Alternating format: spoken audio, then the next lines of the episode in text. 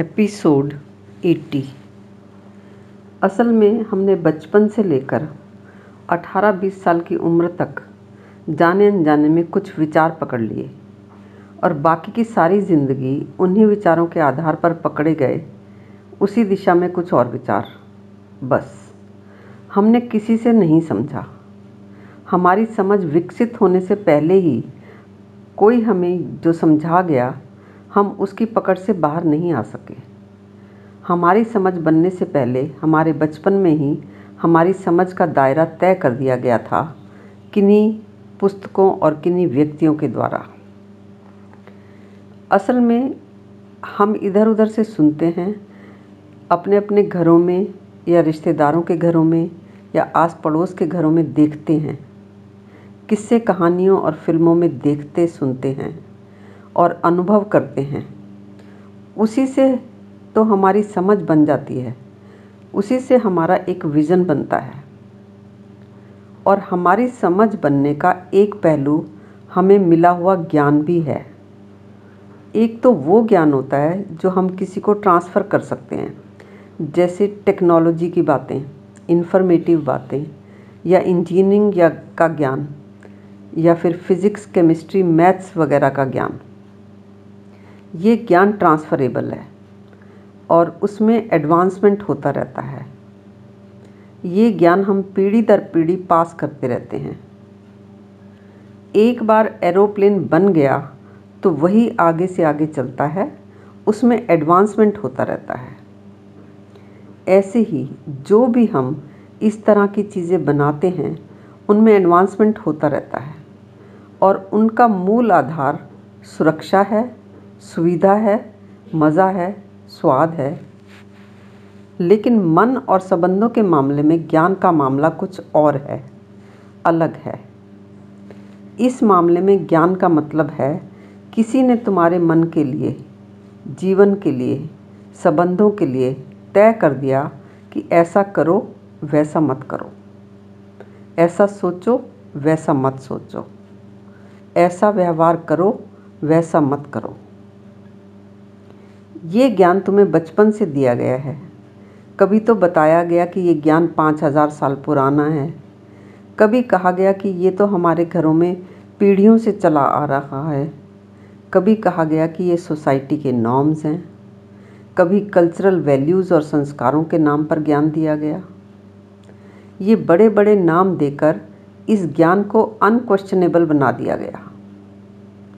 तो मन को जो बचपन से बता दिया गया मन उस ज्ञान पर प्रश्न उठाने के अयोग्य हो गया। तो पहली बात तो ये है कि इस धरती पर किसको अधिकार है कि वो तुम्हारे मन के लिए सोचने का मामला तय कर दे, तुम्हारे व्यवहार को तय कर दे, तुम्हारी चॉइसेस को तय कर दे। अगर कोई भी इस धरती पर तुम्हारे लिए तय करने का अधिकारी है तो तुम क्यों नहीं हो? तुम्हें परमात्मा का ज्ञान पंडित का ज्ञान बताकर कहा जाता है कि तुम अधिकारी नहीं हो। वो अधिकारी हैं ज्ञान देने के लिए। जबकि जैसे तुम्हारी बुद्धि, वैसे ही उनकी बुद्धि। आज से हज़ार साल पहले भी जो व्यक्ति हुआ या दो हज़ार साल पहले भी हुआ हो, उसके वैसे ही तो आँख, नाक, कान, किडनी, लीवर, फेफड़े, हार्ट थे जैसे तुम्हारे हैं, जैसे मेरे हैं। उसके भी वैसे ही घर परिवार और संबंध थे जैसे हमारे हैं। उसके जीवन में भी वैसे ही क्लेश और कष्ट थे जैसे हमारे हैं। ऐसे ही वो पैदा हुआ जैसे हम पैदा हुए। वो भी बच्चे से लेकर बड़ा हुआ और फिर मर गया जैसे कि हम सभी। तो तुम्हारे ही जैसा कोई इंसान तुम्हारे लिए तय कर गया, ये सोचना वो नहीं सोचना, ये चॉइस करना वो नहीं करना। ये देखना, वो नहीं देखना, ऐसा व्यवहार करना, वैसा नहीं करना। जबकि सभी तो एक जैसे हैं, यानी बुनियादी तौर पर हम सभी समान हैं। ठीक है, कुशलताओं का फ़र्क हो सकता है, वो होता ही है, पर इस मामले में भी तो सभी समान हैं कि कोई किसी के जैसा नहीं है। तुम में जैसी काम की कुशलता है, जैसी काम की समझ है, वैसी इस धरती पर किसी और में नहीं है। तो तुम सबसे अलग हो, इसलिए तुम सबके समान भी हो, कि सभी तो इसी तरह से अलग हैं। तो कोई भी खास नहीं हुआ। जैसे तुम्हारे अंगूठे का निशान खास है, मेरे अंगूठे का निशान भी खास है, दोनों की खासियत बराबर हो गई तो तुम कैसे खास हो गए? तो कोई भी खास नहीं है किसी और के लिए ये बताने के लिए कि वो कैसे जिए और कैसा व्यवहार करे। यूँ समझो कि कोई गाय खड़ी हो जाए या कोई हाथी खड़ा हो जाए और वो भाषा का विकास कर ले और वो बाकी हाथियों के लिए तय कर दे कि सभी हाथियों को एक ही शादी करनी है या चार शादियाँ करनी हैं। विधवा का विवाह नहीं होना चाहिए कि बच्चों को सफलता के लिए ये ये करना चाहिए, वो नहीं करना चाहिए। एक पत्नी के ये कर्तव्य हैं और एक पति के ये कर्तव्य हैं।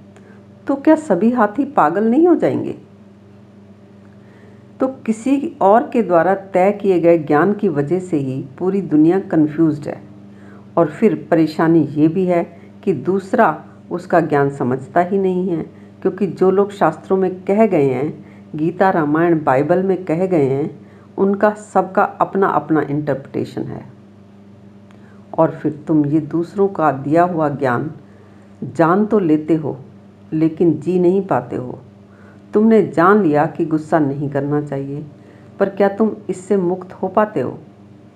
नहीं, तुम अपने इस उधार ज्ञान को ना तो जी पाते हो, ना छोड़ पाते हो। इसी बात को कंटिन्यू करेंगे हम अपने अगले एपिसोड में।